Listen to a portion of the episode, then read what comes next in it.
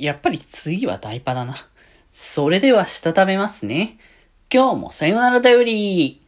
はーい、どうも、皆さん、こんばんは、デジェジでございます。はい、この番組は、今日という日に、さよならという気持ちを込め、聞いてくださる皆様にお手紙を綴るように、僕、デジェジがお話ししていきたいと思います。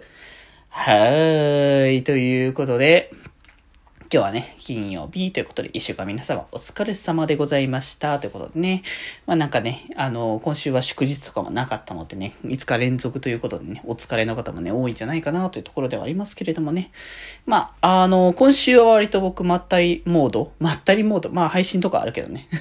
来週とかあるけど、まったりモードな感じなんですけど、来週になるとね、ちょっと土日とかいろいろバタバタっとするところもあるので、まあそれはそれで今からね、楽しみにはしているんですけれども、まあまあまあまあまあ、その辺はまた今後話すとして、えー、あれですね。えっ、ー、と、金曜日は、えー、今月はデジモンじゃない ポケモンもう似てんだから、似てるというか大体重ねられてよく言うことだからね、あれですけど、ポケモンの話をね、していきましょうかというところで、まあ、ポケモンの話はずっとしてるんですけど、最近はハートゴールドの話をずっとね、こう、ちょこちょこ話してると思うんですけど、まあ、一応ね、現状でもう終わったん、終わったってか、一応、キリはついたところまではやったんで、ハートゴールド自体は。まあ、その辺の話はまたおいおいね、やってきますけれども、そうね、次何やろうっていう話をさ、確かしたと思うんだよね。順番にこれをやってこう、これをやってこうっていう形で、前あのサファイア、アルファサファイアの方をやるみたいなこと確か言ってた気がするんですけど、言ってなかったらちょっとここで言うんですけど、その、まあ、順番ね、やっぱ昔のやつから言っていくってことで、まあ、あの、金銀があって、で、ルビーサファイアがあって、みたいな形の流れで行こうかなって思ってたんですけど、ちょっとその金銀の最後の方の、あの、パートをやった時に結構知らないポケモンがいっぱい出てきて、え、このポケモンってどういうタイプのポケモンなのとか、何も正直分かってなくて、これ、いきなり、なんかそのなんだろう、アルファサファイアの流れに行くと、結構知らないポケモン割かし出てくるんじゃないかとか、あとなんかだ、新要素のメガ進化だったりとか、あの辺とかの内容でかなり混乱しそうな予感がしてならなくなってしまって、あ、これは、ま、ストレートに行くんだったらね、ノーマルのルビーサファイアとか、エメラルドとか、行くのがありだと思うんですけど、アドバンスをやるのは結構ハードルが今高くなってくるところもあるので、だから、でやるんだったらもうリメイクの方でやろうとは思ってるので、一旦ルビーサファイアに関しては置いておいて、まあ、それこそあれは第6、6だっけ ?6 世代だっけ？確かなんかそれぐらいだった気がするんですけど、そのぐらいのタイミングのソフトのなんか後、正当に第6の後ぐらいのタイミングにやろうかな。多分だから XY とかかな？多分。多分 XY だったはず。違ってたらあれなんですけど。だから XY の後ぐらいにやろうかなって思ってるので、今回はダイヤモンドパールを優先しながら、あの、まあ、ちょっとこれ北福からのちょっとね、助言にこう基づいてという形だったんですけど、もともと僕プラチナをやると予定だったんですよね。ダイパをやるときは。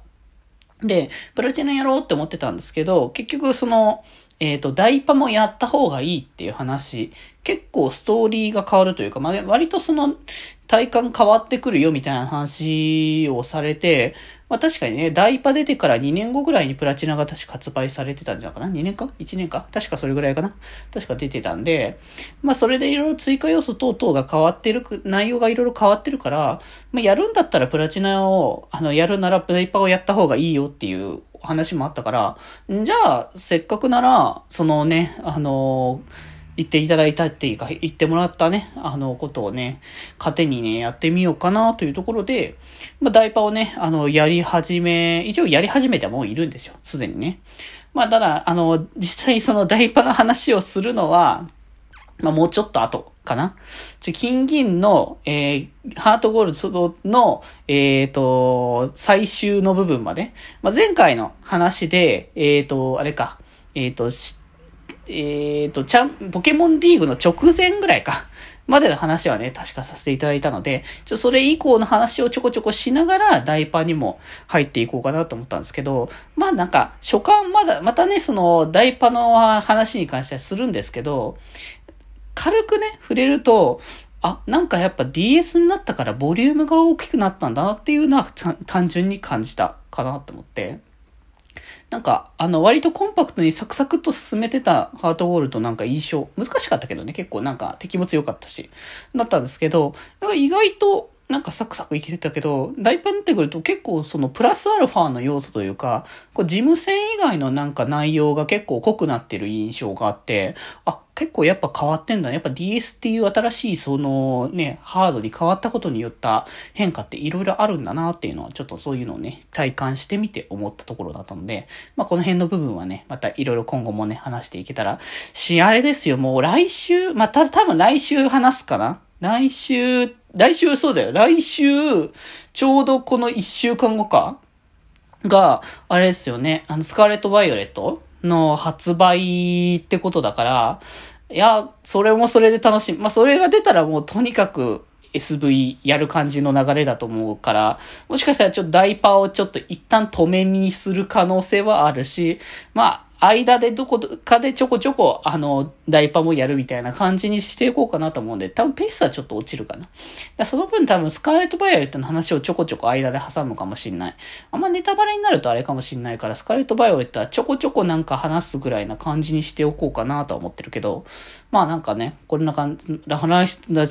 単純にやっぱね、こう、旧作もやりつつ、新作もやりつつだと、結構いろいろ楽しみがいっぱいあっていいなって思ってますからね。まあぜひぜひ、えー、今後もね、僕の久々のポケモン体験談をね、ぜひ聞いていただけたらなと思っております。ということで今日はこんなところで、それではまた明日バイバーイ